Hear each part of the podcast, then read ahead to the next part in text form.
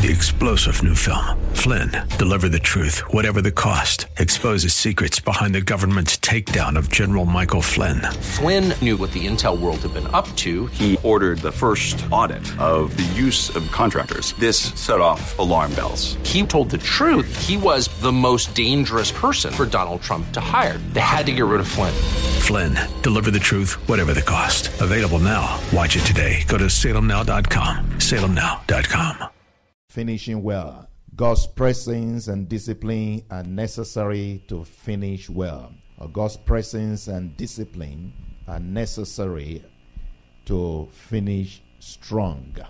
Amen. Father, thank you. We give you praise. We exalt your name. We have come to receive from you true blessing. True blessing. Yes, the true blessing that comes from you is teaching us. Teaching us. How? Teaching us. It's one thing to give fish to somebody, it's another thing to teach them how to fish. Lord, we have come to be taught by you, not just to receive material things and to just receive things that would disappear, things that we will use up. We want to receive eternal truth. We want to receive enduring blessings from you. We want to be corrected. We want to be taught. We want to be trained. We want to be tutored. We want to be disciplined by you. And as your word says, that every scripture is given by the inspiration of God and is profitable mm, for reproof, for rebuke, for instruction in righteousness, that a man of God may be perfected, thoroughly furnished, equipped unto all good work. May your Holy Spirit instruct. May your Holy Spirit inspire. May your Holy Spirit teach. May your Holy Spirit rebuke, reprove. Lord, may your Holy Spirit, O God, equip us today as we look into the perfect law of liberty in the name of Jesus. I receive inspiration from you, Lord. I receive grace from you, Lord. Help me, Lord, as I speak your word. In Jesus' name, amen. God's presence and discipline are necessary to finish well. Genesis 25, 19 to 34, and Exodus 32, 1 to 10. Let's not forget Hebrews 12, 1 to the end, that we have read many times. Our scripture prayer prompts, they are the same as before, and we just quickly go through them. Philippians 1 6, Proverbs 6 23, and Proverbs 12 1. Philippians 1 6, being confident of this very thing, that he who has begun a good work in you will complete it unto the day of Jesus Christ. Being confident of this very thing, that God who has begun a good work in you will bring it to perfection, will complete it in the name of Jesus. May the good work that the Lord has begun in your life be perfected in the name of Jesus. I say again, may the good work, the good work, what is that good work? First of all, the good work is the work of salvation. Then the good work is any other work that the Lord has started in your life, whether it's a career, a relationship, whether it's um, you know your education, whatever it is, a new job, um, that good work that the Lord has started in you, the Lord will advance it, will complete it in the name of Jesus. Amen.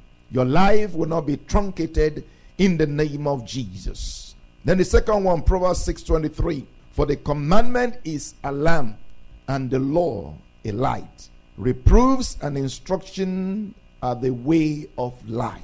If you want to know the way of life, reproofs and instruction are the way of life.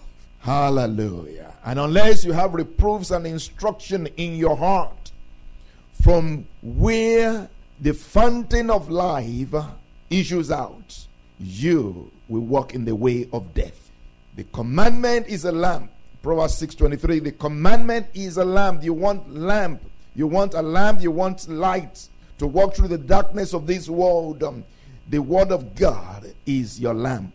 The word of God is your light. The word of God will instruct you, will reprove you, will rebuke you, and will set you on the way of life, not the way of death, in the name of Jesus. Amen.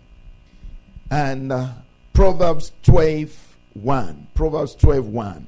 Whoever loves instruction loves knowledge, but he who hates correction is stupid. Wow, that is so direct. That is so direct. There is no joke about that. Whoever loves instruction loves knowledge, but he who hates correction is stupid. We never outgrow correction. Did you hear that? We never outgrow correction. Oh, I am matured now. I am big now. I'm grown now. I don't need any correction. I don't need any instruction. You are heading for destruction. We don't outgrow correction. And particularly in the things of the Lord, in our relationship with the Lord, uh, we remain as children before Him. We never outgrow correction. We never outgrow instruction. Um, NIV says in that Proverbs 12:1, whoever loves discipline loves knowledge, but whoever hates correction is stupid. New Living Translation says, to learn you must love discipline. It is stupid to hate correction. That's New Living Translation.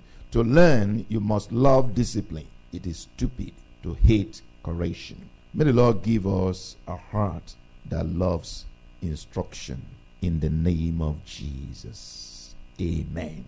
May we not develop itching ears. May we not develop a hard heart. May our life, our heart, may our heart be always soft. May our life, our heart be always humble to receive correction, to receive discipline, to receive instruction in the name of Jesus. Amen. The presence of God is a requirement of finishing well or finishing strong. The presence of God is a requirement to finish well. The manifest presence of God in our life is everything. It is our protection, our provision, our consolation, our comfort. But really, the greatest blessing of the presence of God is correction. The presence of God doesn't just give you protection, doesn't just give you provision, consolation, comfort, and all the good, good, good, good things. The presence of God is also there to correct you, to discipline you. Mm. In fact, if you reject the correction, you also reject the blessing. And we also said that discipline is a requirement of finishing well. Just like the presence of God is a requirement of finishing well, discipline is a requirement of finishing well. And of, of course, the two go together. If you want to do well and finish well, you are going to need the presence of God in your life. If You want to do well and finish well, you're going to need the presence of God in your life. Now, I say that you cannot want His presence and not welcome His discipline. You cannot say, I want His presence, but you don't welcome His discipline. If you want His presence, you have to welcome His discipline also. Amen. What is discipline? What is discipline? Discipline is correction, is instruction and training. Discipline is correction, is instruction and training. It is also very important for us to understand that the presence of God can deal with and is meant to deal with human sinfulness, but human stubbornness is an insult, is an affront to divine authority. Very, very important. The presence of God will deal with is meant to deal with our sinfulness, but human stubbornness drives the presence of God away because it's an affront, it's an insurrection against God. When God encounters stubbornness, he withdraws his presence. When God encounters stubbornness, he withdraws his presence. And without divine presence, we cannot enter his rest. The worst thing that can happen to a human being is for God to stop talking to them. When God says, okay, whatever you want to do, do it, and just keeps quiet and doesn't speak anymore. It's like a father, a mother, parents stop talking to that stubborn child because he or she won't listen. So, oh, whatever you want to do, good. Go and do it. Have your way. We have that in the scriptures There was that time when uh, Israel wanted meat and they were crying and weeping and wouldn't stop talking and they stood against Moses. And the Lord said, Okay, they want meat. Give them meat. Give them meat. Okay, they want meat. Give them meat every day for the next 30 days. Give them meat every day. The Lord gave them meat to the point of sickness. They became sick of it. They became sick of it. Sometimes uh, God's strategy to deal with our stubbornness is for God to say, have your field, have a field day. Know, take whatever it is you want, you know, take it all. And in doing our will, then we come to the end of ourselves, we get sick of it. So the Lord has said to Moses, They want meat, give them meat, give them plenty of it. To the point that they became sick. They actually, the scripture said they became lean in their soul.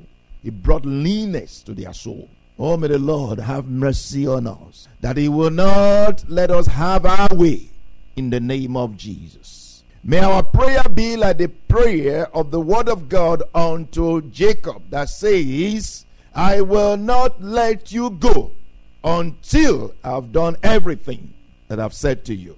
Meaning, I'm going to struggle with you, I'm going to fight you, I'm going to contend with you, and I will bring you to submission so that I will fulfill that which I've promised you in the name of Jesus. May that be our prayer. May that be our heart desire that God will do whatever He needs to do to bring us to submission, to bring us uh, to obedience, to bring us to discipline, so that we can uh, inherit the promises of God in the name of Jesus. So the Lord will not give up on Jacob. Even after 20 years, the Lord will not give up on him. The Lord came to him and contended with him and brought him to submission. Amen. The Lord will not give up on Abraham and Sarah. That even after they did it their own way, followed their own plans, in the case of Hagar, in the case of Ishmael, the Lord still came to Abraham and said, I am the Almighty God walk before me and be blameless. I am the Almighty God. Walk before me and be blameless. Stay in my presence. Don't leave my presence. Walk before me. Stay in my presence. That's the only way you can be blameless. And the Lord now changed their names so that they will be able to fulfill the, His promise. They will be able to fulfill the purpose of God. The Lord changed their tongue change their identity, change their name. Hallelujah. Oh, may the Lord do whatever He needs to do to bring you to submission, to bring you to obedience, so that you can fulfill the purpose of God for your life in the name of Jesus.